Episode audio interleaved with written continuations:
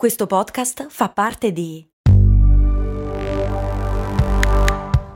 VOIS, Podcast Creators Company.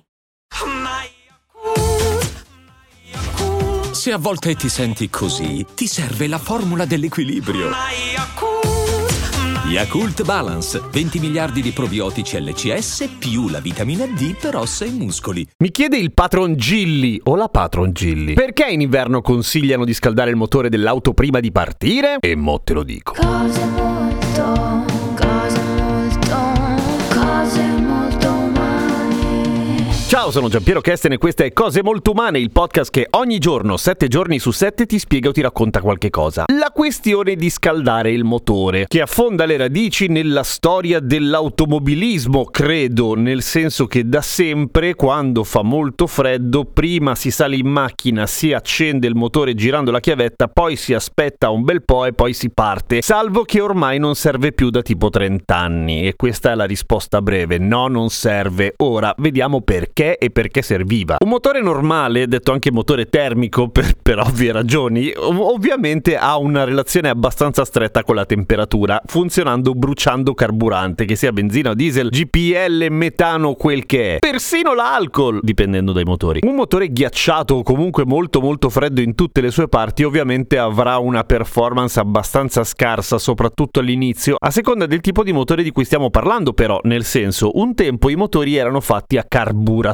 Come funziona un motore? Vado molto veloce, giuro. Diciamo che a un certo punto di tutto il complessissimo processo di funzionamento di un motore termico c'è un passaggio chiave, che è quello in cui il carburante, facciamo che è benzina, viene spruzzato dentro un cilindro e poi accesa, ok? Non è che viene spruzzato tipo blop, come se venisse versato dentro un pochino di benzina, viene sparata tipo spray. Quella roba nei vecchi vecchi motori veniva fatta da una parte che si chiamava carburatore, che faceva esattamente questo: mischiava aria e carburante, fondamentalmente spruzzava un aerosol di benzina. Un carburatore freddo fa sì che tutta la benzina, i vapori di benzina che sono rimasti in giro dalla volta prima in cui il motore ha funzionato si condensino sulle pareti, si condensa l'umidità, si condensa l'acqua, la benzina che viene spruzzata dentro non basta a far partire il motore perché appunto non si distribuisce bene, eccetera. Ma come dicevo, da un casino di tempo a questa parte i motori sono completamente governati dall'elettronica, quindi i carburatori non esistono più, si è passati all'iniezione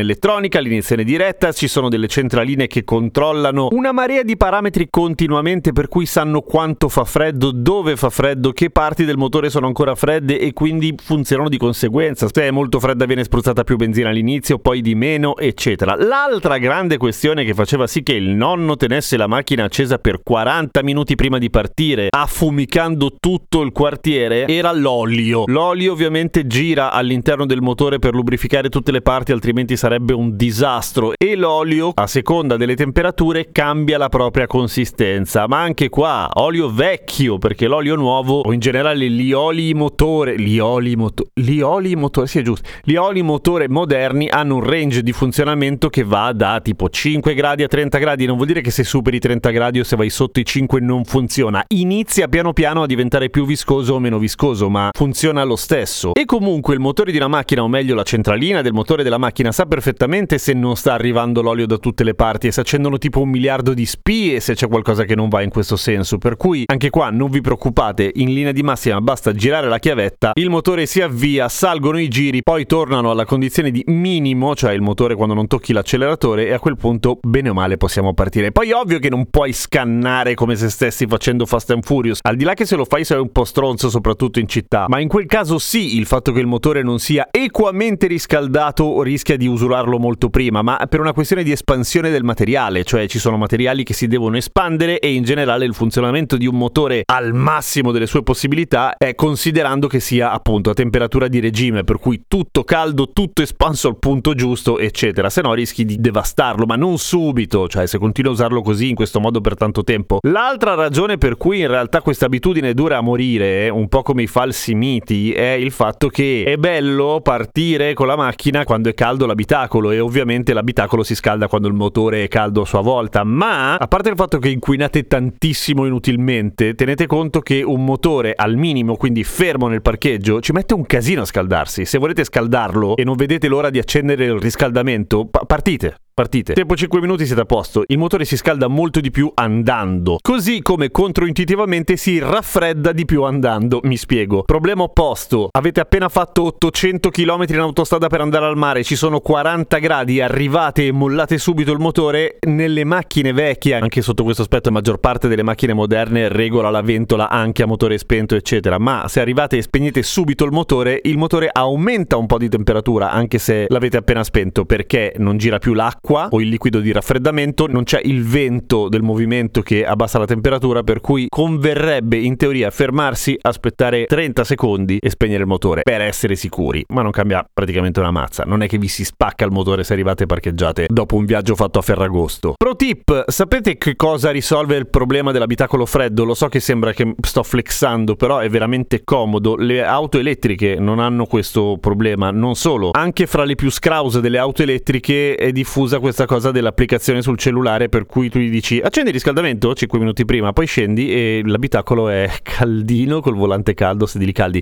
per dire eh? Eh, molto comodo, molto comodo. A domani con Cose Molto Umane.